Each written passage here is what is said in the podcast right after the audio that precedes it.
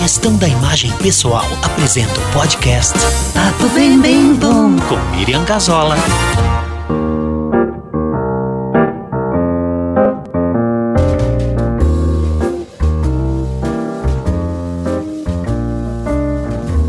Oi, gente, quanto tempo, né? O que aconteceu foi que eu fiquei sem ter como fazer produção do podcast, porque o meu programa era muito antigo. Eu tenho ele desde mil novecentos e noventa e um, que é quando eu iniciei a Brasil Studio. Então toda a produção era feita no Sóplus. E o Sóplus deu pau. Deu pau, não funcionava de jeito nenhum, deixava toda a linha de voz uh, uma grande chiadeira. E eu não conseguia mais resolver qual era o problema. Então, no primeiro momento, eu chamei técnicos, né, pessoas que pudessem conhecer. É, tudo isso leva muito tempo, porque como é um programa antigo, ninguém mais conhecia. E surgiram novos programas. Então, eu dei uma testada em alguns programas e cheguei num que é bastante usado nas gravadoras, né? Muita gente usa em produção. A questão toda dessa demora tem a ver com aprender como lidar com esse programa. Apesar de ele ser intuitivo, apesar de ele ser simples, né? Simples para quem conhece.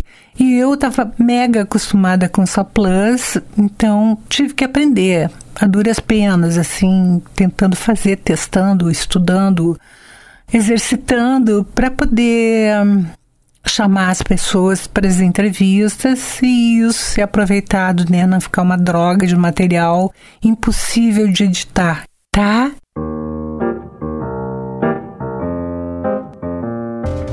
De qualquer forma, eu quero dizer que é um prazer imenso estar de volta. É um exercício muito interessante para mim, pessoalmente, né? Tem muita coisa legal acontecendo que a gente pode trazer e conversar a respeito. Então é isso, gente, vamos reiniciar. Esse ano eu quero que seja um ano muito produtivo, muito gratificante. Então, nesse nosso retorno, o que a gente vai falar é sobre voz. Tadã!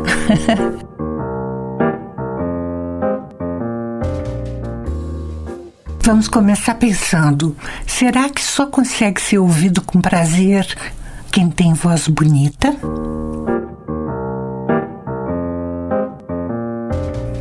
A pessoa pode ter voz bonita e falar assim: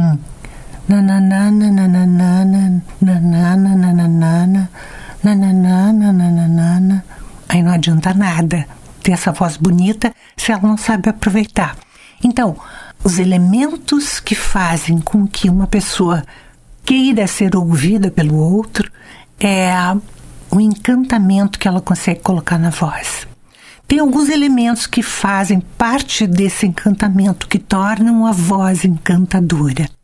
Então, o primeiro deles é ritmo e velocidade. Ritmo é falar com várias diferenças de tempos, é ser rápido em alguns momentos, é ser energético em outros momentos, ser calmo em outros momentos, ser tranquilo em outros momentos. Todo esse movimento que eu estou fazendo com a voz chama a atenção.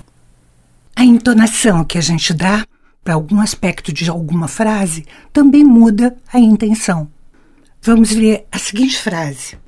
Quando se tem mais idade, os dias tornam-se cada vez mais curtos, infelizmente.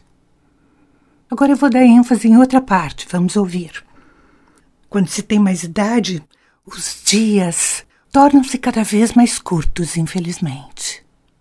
Ou também posso dizer, quando se tem mais idade, os dias tornam-se cada vez mais curtos, infelizmente.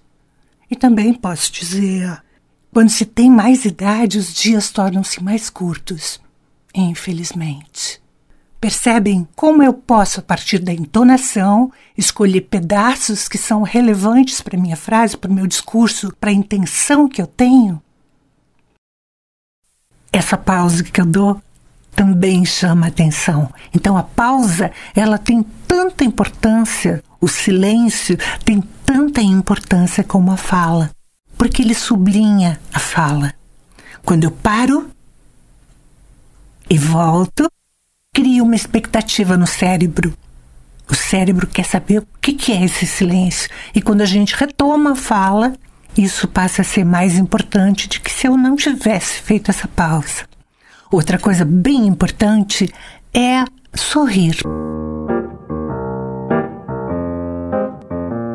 A gente percebe quando uma voz está sorrindo. Imagina que ela é do bem, a gente imagina que ela é feliz. E isso nos traz felicidade e alegria. O cérebro identifica tudo isso. Outro aspecto é não usar os agudos. Use mais os seus graves. Porque o grave, ele cai melhor no ouvido. Ele é mais denso, ele é mais fofo, ele é mais confortável. E a gente gosta, né, de conforto. Tem um outro aspecto que é bastante simples, parece não ser tão importante, mas é muito importante, que é o volume que a gente fala. Por exemplo, se eu estou num grupo grande de pessoas e quero que todos me ouçam, eu tenho que usar uma voz um pouco mais forte, né? Isso não quer dizer gritar. Quer dizer, colocar a voz de forma que todos ouçam. Da mesma forma, quando eu estou pertinho de uma pessoa e estou falando no pé do ouvido, eu tenho que saber dosar isso, né? Num bate-papo, é muito desagradável alguém que não tem a medida do volume da voz. Em primeiro lugar, porque é muito chato, né? Ficar alguém gritando no teu ouvido. E outra coisa é que ninguém precisa saber o que está sendo conversado a dois ou a três.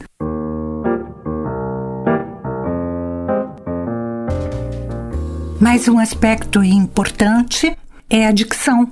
A gente não pode esquecer disso, né? Se preciso for, nós podemos, nós devemos... É, deixar nossa fala um pouquinho mais lenta para podermos pronunciar bem as palavras, para que todos entendam. Quem tem a fala muito rápida tem a tendência a comer algumas, alguns finais, né? Então tem que cuidar para que isso não aconteça.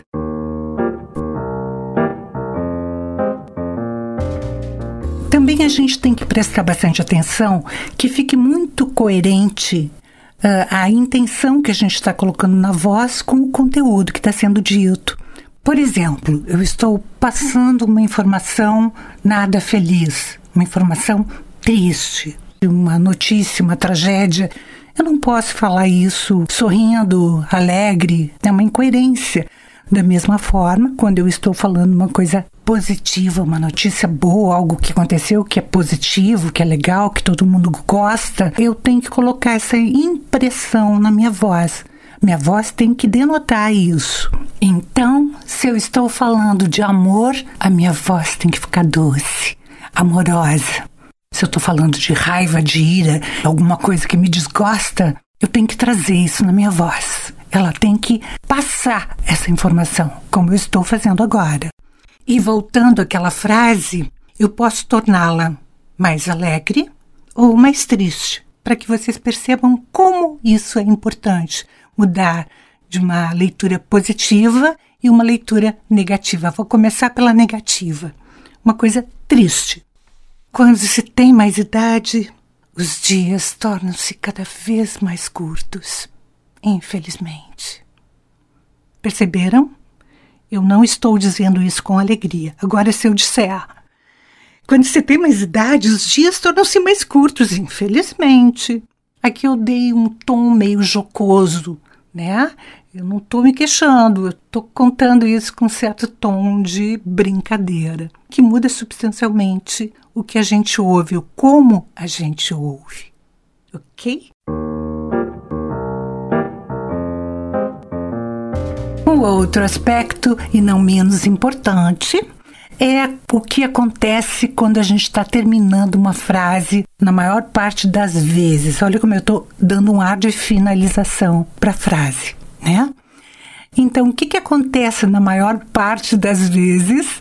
A finalização fica quase sumida. A gente não compreende mais, porque vai baixando, vai baixando a voz e a gente quase não compreende. Então, assim, volume...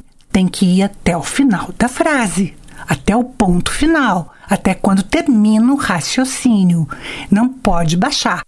Outro aspecto também bastante importante é não anasalar a voz. Cuidado para não jogar assim, porque fica, dá uma sensação para quem está ouvindo de uma certa frivolidade. Isso ninguém quer, né? Da mesma forma, se a gente jogar a voz para baixo, assim como estou fazendo agora, não estou me referindo aos graves, tá? Eu estou me referindo a onde ela ressona. Está ressonando, nesse caso, na garganta. Não é legal. Legal é a voz sair da boca, da cavidade bucal, e não da cavidade da garganta ou da cavidade nasal.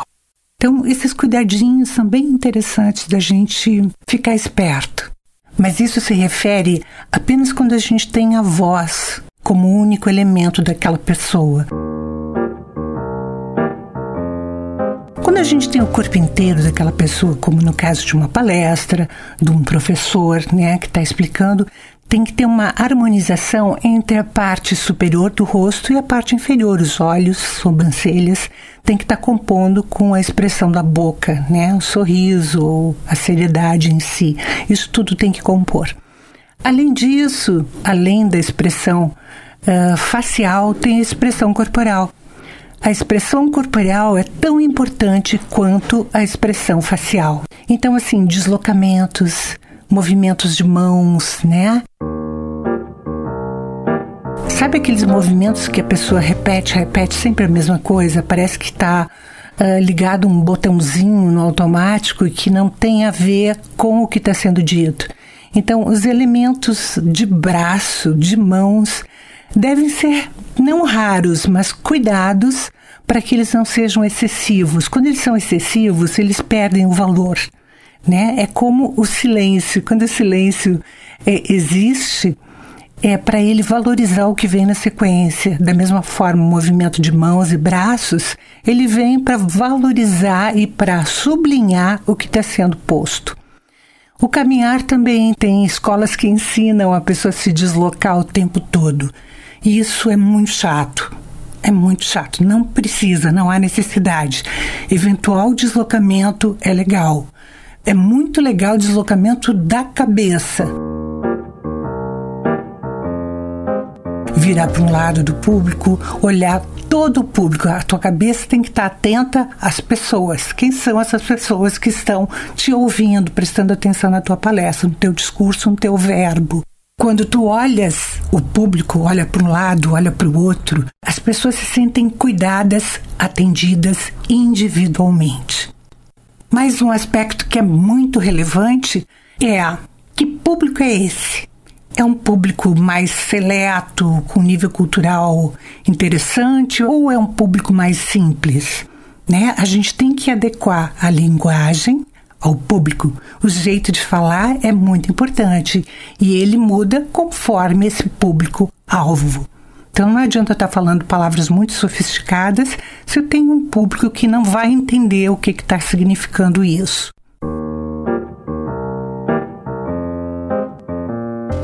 E o último aspecto é o volume. Público pequeno, espaço pequeno, voz pequena. Público grande, grandes espaços, voz grande. Cuidado! Voz pequena não é sussurro e voz grande não é berro, tá bom? Essa é a medida. Bem, é isso por hoje. Vamos aguardar agora o próximo episódio, o episódio de número dois de dois mil e vinte e três, que vai vir um assunto muito interessante. A gente vai falar sobre tecnologias regenerativas. É isso então. Foi um prazer estar novamente com vocês e até o próximo episódio do Papo Bem, Bem Bom. Tchauzinho!